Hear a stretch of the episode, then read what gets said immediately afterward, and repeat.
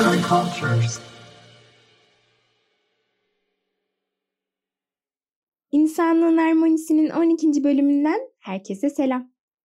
Bugün Solon Lekkas'ı yakından tanıyacağımız bir metni seslendireceğim. Keyifli dinlemeler. Solon Lekkas 1946'da Piggy'de doğdu. Babası Midilli'nin doğusunda bir köydendi ve mesleği inşaatçılıktı. Annesi ise terzilik yapmaktaydı. Kökeni Yunanistan'ın Loutre'deki bölgesinden olan Solon'un anne ve babası adanın Piggy ve Epios köylerinden, büyük anne ve büyük babası ise Küçük Asyalıydı. Yani Anadolulu. Herhangi bir nota, do, re, mi, makam, örneğin uşak, saba falan bilmem, kulağımla çalışırım diyen Solon Lekkas, müzik eğitimi olmayan yerel ve benzersiz bir şarkıcı ve amanecidir.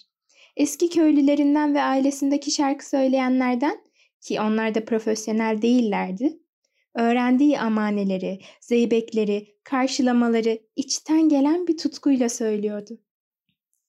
Çocukluğunda bayramlarda ve panayırlarda teneke kutular ve dümbelekler çalarak eşlik ettiği yaşlılardan kulak hafızasına yerleşen şeyler de aslında Solon'un repertuarı. Repertuar ismi burada kullanmak biraz yapay kalacak. Solon'un sade, gösterişsiz ama bir o kadar güçlü ışıltılar taşıyan zarif repertuarına adeta Anadolu ile Yunanistan arasında bir tarihi belge de denebilir aslında. Kendisi aynı denizde yüzen iki yarımadayı kat eden bir köprü değil mi? Küçük Asya'da ve Amanezdesler'de güçlü bir etkiye sahip Midilli'nin tüm şarkılarını söylüyordu Solon Lekkas. İçinden geldiği gibi. Solon Lekkas 1971 yılına kadar doğduğu köy Piggy'de yaşadı. 1980'lerde ise Midilli'ye taşındı.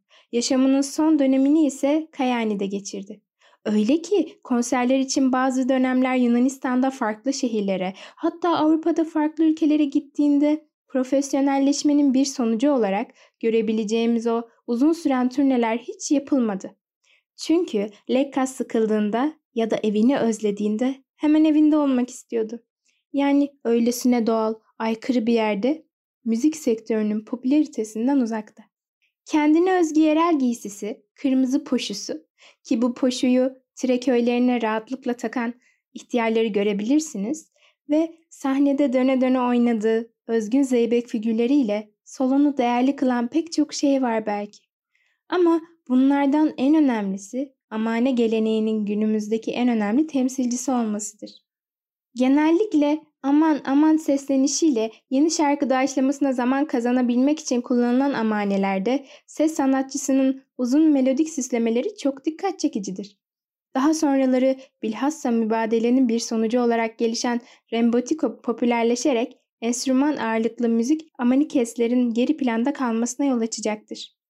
Mübadele ile birlikte evlerinden olan Pire Limanı, Atina, Selanik gibi şehirlerin arka mahallelerinde yaşamak zorunda olan Anadolu Rumların Rembertiko'nun popülerleşmesindeki rolü kuşkusuz çok fazladır.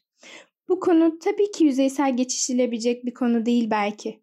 Ama 21. yüzyılda Solon'un amane söyleme geleneğini devam ettiren Amanekis, zincirinin en önemli halkalarından biri olması, değerinin ne kadar büyük olduğunu anlamamıza yetebilecek bir şey değil mi? Kıyafetini ilginç bulan birisinin kıyafetiyle ilgili sorduğu soruya, ben kostümü giydiğimde zihnimin ve kalbimin eski zamanlara aktarıldığını hissediyorum. Bu şekilde daha iyi şarkı söylüyorum ve dans edebiliyorum. Bir çift şortla aman diyebilir misin? Cevabını veren Solon Lekkas'ın bu kısa cevabı içinde sadece rahat edebildiği için bu kıyafeti giydiği düşüncesinin yatmadığını, bir başka sohbet sırasında söylediği bir diğer sözden de görüyoruz. Amaneleri üzüntülüyken olduğu gibi neşeliyken de söyleyebilirsiniz. Ama kederli değil de neşeliyken başka bir nedenle aman demek biraz dalga geçmek gibi olmuyor mu? Zaten üzüntülüyken amane söylemek daha havalı diyor. Solon, müziğin endüstrileştiği, dijitalleşerek belki de kendi kendini imha edecek o noktaya geldiği çağımızın çok dışında bir isim. Adeta kendi dünyasından getirdiği bir müzik gibi bu. Yaşamı gibi sade ama bir o kadar zarif bir yerde duruyor. Aslında Solon yine kendine has üslubuyla bizlere müzikte durduğu yeri çok güzel özetliyor. Festivaller, sahneler herkesi çağırıyor. Ama çoğunlukla müzisyenler kötü koşullarda para için giderler ve çalarlar. Bunu yapıp sahte şeyler söyleyemem. İstediğim şey bir kafede toplanmak ve para için değil, müzik yapmak, dans etmek olurdu. Rahip de Tanrı'yı övmek için çok para alıyor. Ve ben bunu hiç mi hiç sevmiyorum.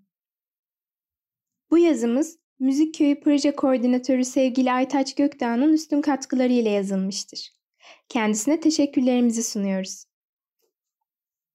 Yazan Hande Aksoy, seslendiren Berfin Karakaya.